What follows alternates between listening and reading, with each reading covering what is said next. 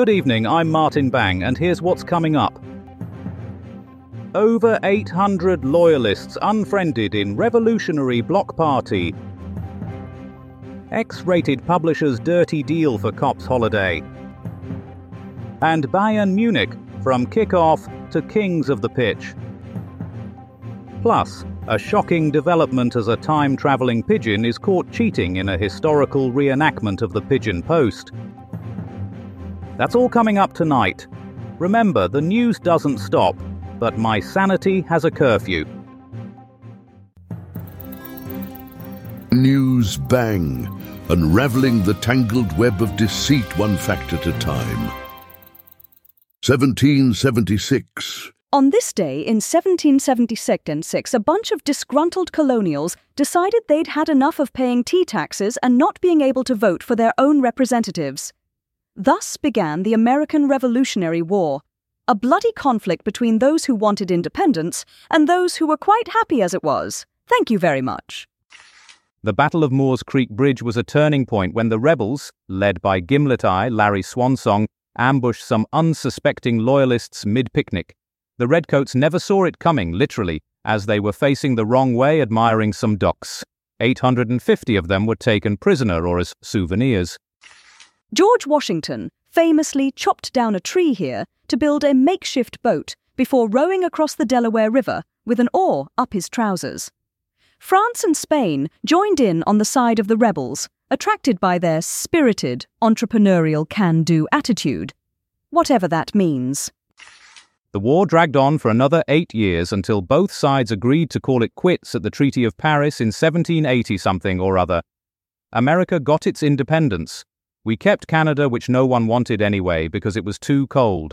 nineteen seventy-two. In a scandal that rocked the nation to its very foundation garments, it emerged today that notorious pornographer James Humphrey had been bribing a high-ranking London bobby with exotic holidays. The sleazy Soho baron, who had fingers in more pies than the Great British Bake Off, showered the unnamed officer with illicit getaways in return for turning a blind eye to his seedier establishments. Humphreys's cash-for-ass Istance antics came to light when anti-corruption officers discovered his saucy diaries, detailing meetings between him and Inspector Yvonne Squeakybottom of Scotland Yard's Obscene Publication Branch, or Dirty MacGuffin Division as they were known on the beat. The revelation sent shockwaves through Westminster, leaving M Ps gasping into their copies of Health and Efficiency. One insider told us, "It's like something out of a smutty novel," and well, actually it is. This just in, editor of the Sunday People, Hugh Wetspert, says he will bring down more bent coppers if they don't leave his wives alone. Audacity, nineteen hundred. On this day in nineteen hundred, F C Bayern Munich was born, an abominable club, which would go on to terrorise the football world like a leather-clad dominatrix with a taste for flat beer and sauerkraut. Founded by a group of enthusiasts bored of tanks and short trousers, their diabolical plan was to rule German football for eternity, or until they got bored. Whichever came first. And boy, did they deliver! Winning three hundred thirty-three national titles and twenty cups, mostly by looking at their opponents sideways or laughing sinisterly from the stands, we caught up with lifelong fan Heimlich Blitzkrieg at their Allianz Arena fortress. "We love our team," he said between mouthfuls of bratwurst. "They are as ruthless as an S S Panzer division going through Belgium." So far ahead are these Teutonic titans that even Hindenburg's Zeppelin must look on enviously, if it hadn't been tragically consumed by flames. And with no sign of them slowing down anytime soon, it seems only a matter of time before Europe falls under their firm grasp. News Bang. Unleashing the hounds of truth on the bullshit brigade. Here's Shakanaka Giles with the forecast for tomorrow's weather.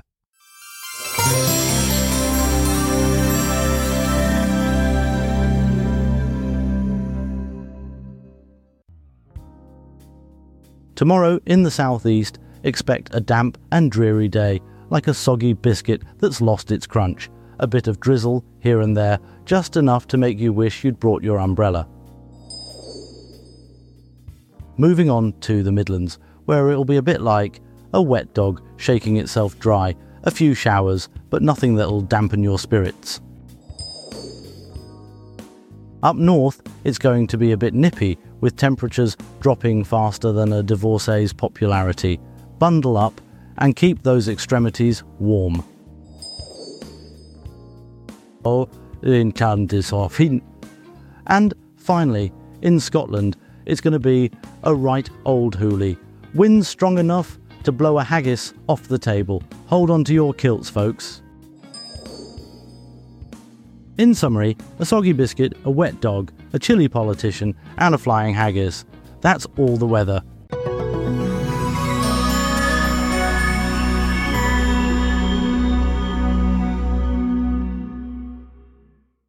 Day to Hill, nineteen eighty-eight. In a shocking incident, the Armenian community in Sumgait, Azerbaijan, faced a brutal pogrom in February nineteen eighty-eight. Over three days, mobs of ethnic Azerbaijanis attacked Armenians, killing them on the streets and in their homes, while widespread looting ensued with scant intervention from the police. The world watches in horror as this ethnic conflict unfolds. And the Armenian community in Sumgait, Azerbaijan, faced a violent pogrom in February nineteen eighty-eight. Our correspondent Brian Bastable has been investigating the situation and joins us now from Sumgait. In the heart of Sumgait, Azerbaijan, this is a place of unimaginable terror, a place where a population of Armenians now fear for their lives. The situation here is desperate. In this city, a place of horror where life is cheap and the stench of death fills the air, I stand here amidst the carnage. As I survey the devastation, I see bodies scattered across the streets, buildings smoldering, and families broken, scattered, and traumatized. The Armenian community here is under attack, their homes, businesses, and lives in ruins. The mob, driven by a toxic mix of hate and fear, has unleashed a wave of violence that has left this city reeling. The police, powerless or perhaps complicit, have stood by as the city has descended into chaos. The sound of gunfire, screams, and sirens fill the air as the mob continues its rampage. This is a place of unimaginable horror, where the Armenian community is under attack, their lives in ruins. As I stand here amidst the carnage, I am reminded of the fragility of life and the devastating consequences of hate and fear. This is Brian Bastable reporting from Sumgait, Azerbaijan for Newsbang. nineteen seventy-two. Now a scandalous tale of corruption and vice. The year is nineteen seventy-two, and the Sunday People have unveiled a sordid affair involving pornographer James Humphrey and a senior London police officer. It's a tale of illicit payments, exotic holidays, and a man whose empire of adult bookshops and strip clubs cast a shadow over London's moral landscape. The obscene publications branch, it seems, had a hidden cost. And now, for a deeper dive into the murky waters of police corruption, we turn to our trusted correspondent, Ken Shit. Greetings, degenerates. As we travel back in time to the hazy, flower-powered year of nineteen seventy-two, let's take a moment to remember the filthy, seedy underbelly of London's adult entertainment scene. A scene so corrupt, it would make Satan himself blush with shame. Pornographer James Humphreys, a man with a heart as black as the filthiest, grittiest porn he peddled, had his greasy fingers in every dirty pie in town. How did he manage to pull this off, you ask? Simple. He bribed the living shit out of the London police force, particularly those in the obscene publications branch. Humphreys owned a slew of adult bookshops and strip clubs, all of which he kept afloat by greasing the palms of corrupt cops. His diaries, which served as damning evidence against him, revealed a web of bribery so intricate it would make even the most seasoned mobster blush with envy. But the real kicker here is that one of these cops, a senior officer no less, was offered a bloody holiday as a bribe. A holiday! Can you believe it? These guys were so deep in the muck, they couldn't see the light of day if it hit them in the face. This is Ken Shit, reminding you that corruption knows no bounds, and that even in the seedy world of pornography, there are those who will stop at nothing to line their pockets. So next time you watch a dirty movie or step into a sleazy strip club, just remember, there's a good chance that some dirty cop is getting a cut of the action. And that, my friends, is fucking disgusting. nineteen thirty-three. In a momentous day that would forever reshape the course of history, the Reichstag building in Berlin fell victim to a devastating inferno in the year nineteen thirty-three.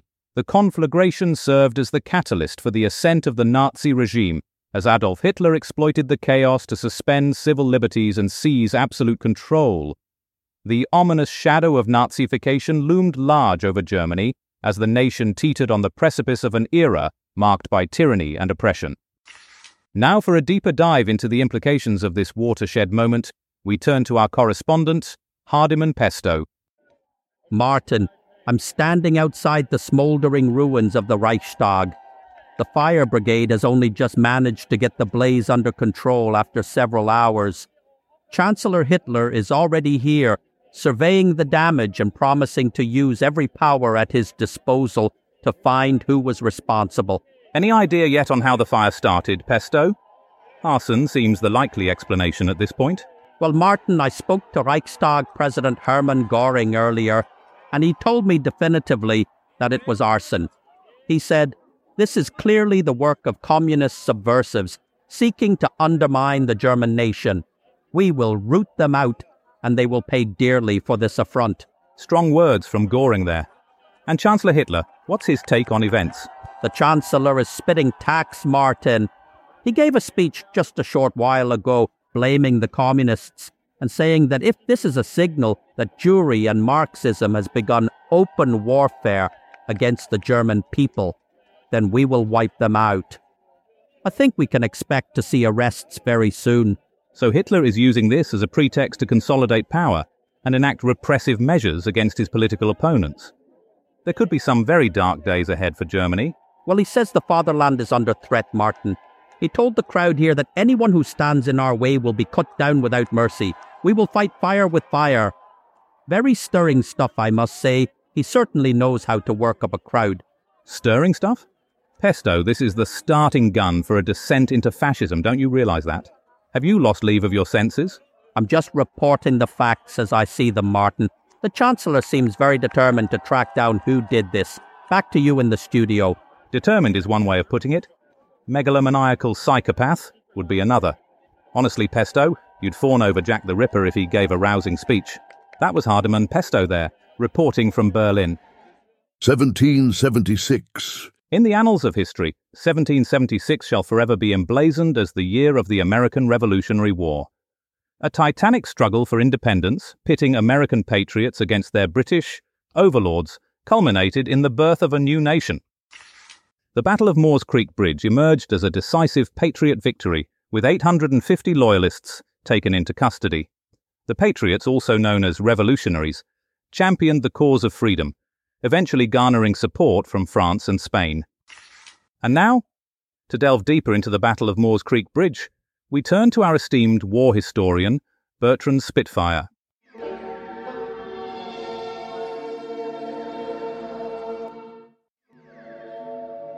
As we continue our cosmic voyage through the annals of Earth's history, we find ourselves in the year seventeen seventy-six, a time when the human species was embroiled in yet another conflict, the American Revolutionary War. This particular spat was between the American patriots, who had developed an uncanny aversion to tea taxes, and the British, who seemed rather attached to their monarch's taste for exorbitant hats. A significant event during this tumultuous period was the Battle of Moores Creek Bridge.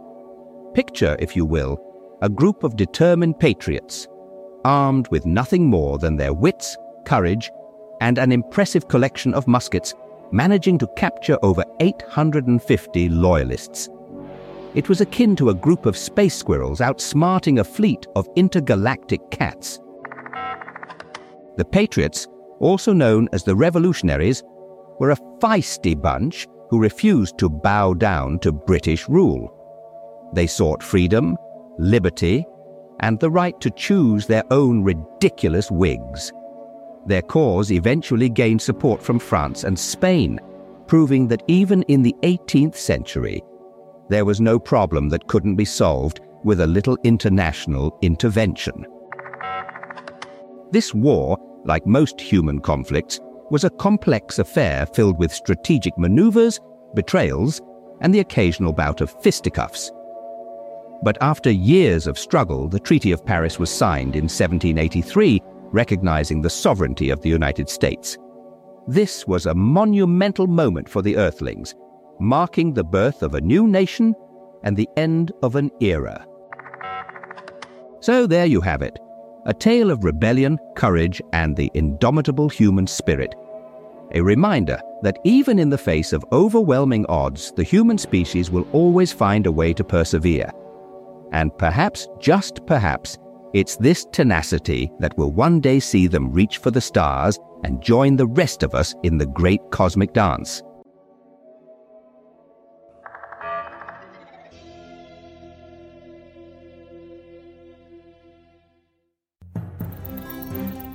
The Newsbang. The only thing standing between you and the truth is your ignorance. Our reporter, Ryder Boff, is about to take us back to the year nineteen hundred, when F C Bayern Munich was founded. He'll describe the excitement surrounding the birth of what would become Germany's most successful football club. Stay tuned. The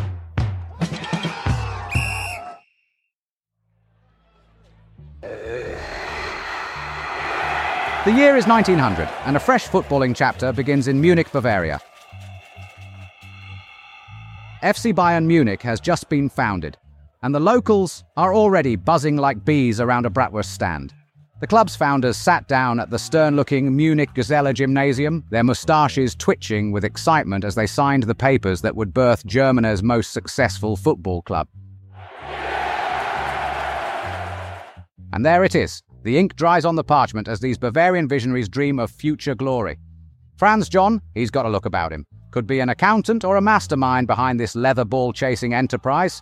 They're talking formations, finance, and who'll have the best knees in fifty years, all over a pint of what I assume to be non-alcoholic lager. Bayern's trophy cabinet now groans under thirty-three national titles and twenty cups, more silverware than you'd find in Buckingham Palace after a car boot sale. It's no wonder they've had to reinforce the floorboards at their headquarters. Let me tell you, back when I was kicking oranges around in my backyard dreaming of Wembley, little did I know that across the channel, or two, some chaps were laying down roots for what would become a footballing empire. And speaking of empires, reminds me of my own short-lived venture into managing a Sunday league team. Boff's Blunderers, we were called. More red cards than Valentine's Day at Elizabeth Taylor's house. In other news from nineteen hundred, well, not much else really happened today, but let me share this. A local pigeon fancier here claims his prize bird can deliver messages faster than Marconi's wireless telegraph system. He calls it feathered Morse and plans to revolutionize communication if only he can stop them flying off to join those ferocious seagulls at Thornbridge cricket match.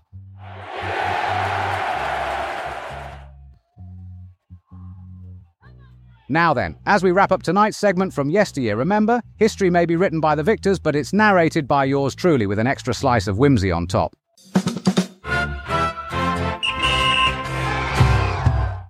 A nineteen forty. And now for Science Watch. Our resident science correspondent, Calamity Prenderville, is here to shed light on the fascinating discovery of carbon fourteen and its significance in radiocarbon dating. Get ready to have your mind blown.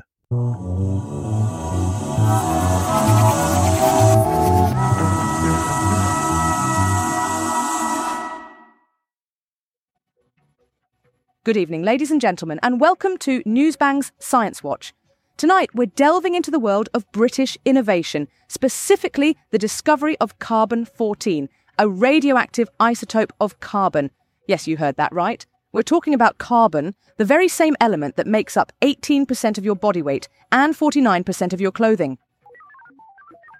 Now, imagine this. It's nineteen forty, and two American biochemists, Martin Kamen and Sam Rubin, are busy in their lab, probably sipping on some lukewarm tea and munching on scones. Suddenly, in a moment of sheer brilliance, they stumble upon carbon fourteen.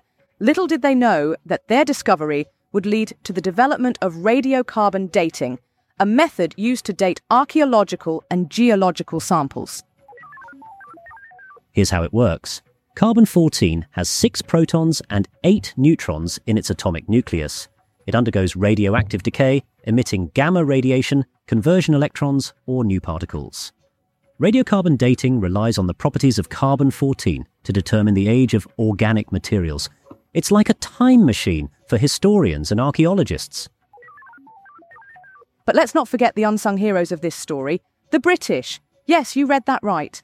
Our beloved nation played a crucial role in this discovery. You see, carbon fourteen is a fickle element. It's unstable, radioactive, and has a half-life of five thousand seven hundred thirty years. But fear not, for the British came up with a solution: radiocarbon dating. So, next time you're enjoying a cup of tea or admiring your tweed jacket, remember that you're part of a long line of British innovation.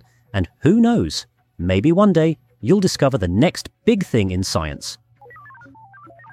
That's all for tonight's Science Watch. Thank you for joining me, Calamity Prenderville, on this wild ride through the world of science. Good night.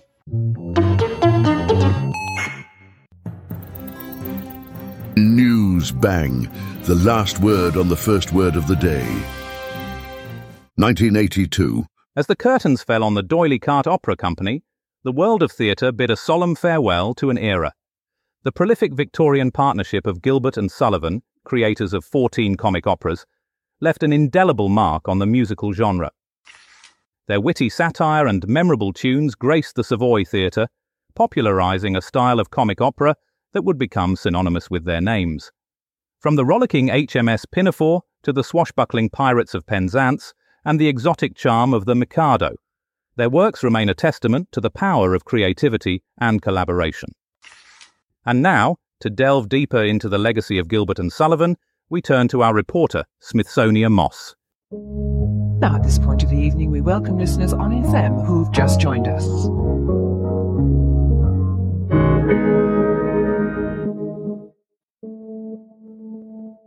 Wah-ho, culture vultures. It's your diva of the dramatic Smithsonia Moss, cutting through the airwaves like a hot knife through butter. Let's wind back the clock to nineteen eighty-two, when shoulder pads were big and hair was bigger, but the biggest news of all was the swan song of the D'Oyly Carte Opera Company. Oh, the humanity. Now, for those of you not in the know, the D'Oyly Carte was like the O G boy band of opera, except with less hair gel and more top hats. They were the cats who put the oi in doily and the arda in, well, carte. And let's not forget the dynamic duo that fueled this operatic machine: Gilbert and Sullivan, the Batman and Robin of the Victorian stage. These guys were churning out hits faster than a rabbit on a date, with bangers like H M S Pinafore, the Pirates of Penzance, and the Mikado. They were like the Spice Girls of their day, except with more corsets and less girl power. But all good things must come to an end, and in eighty-two, the D'Oyly Carte dropped the curtain for the last time. It was a day that saw monocles drop and mustaches quiver in despair. The end of an era, my friends. The fat lady sang, and boy, did she hit those high notes. So, let's pour one out for the D'Oyly Carte, those pioneers of patter songs and patterfoolery. They may have left the stage, but they left behind a legacy that continues to inspire the musical theater we know and love today. And let's face it, without them, we wouldn't have the modern musical, and I'd be out of a job. And that's a wrap on this trip down memory lane. Keep it locked on Newsbang for all the throwbacks you can handle. And remember, in the world of culture, every night is opening night. Newsbang, the world's only honest liar. And just time to have a look at tomorrow's papers. The Guardian: Pope hangs up his mitre. The Telegraph: I R A mortar attack, nine dead in Newry. The Mirror: tube terror at Moorgate, forty-three perish.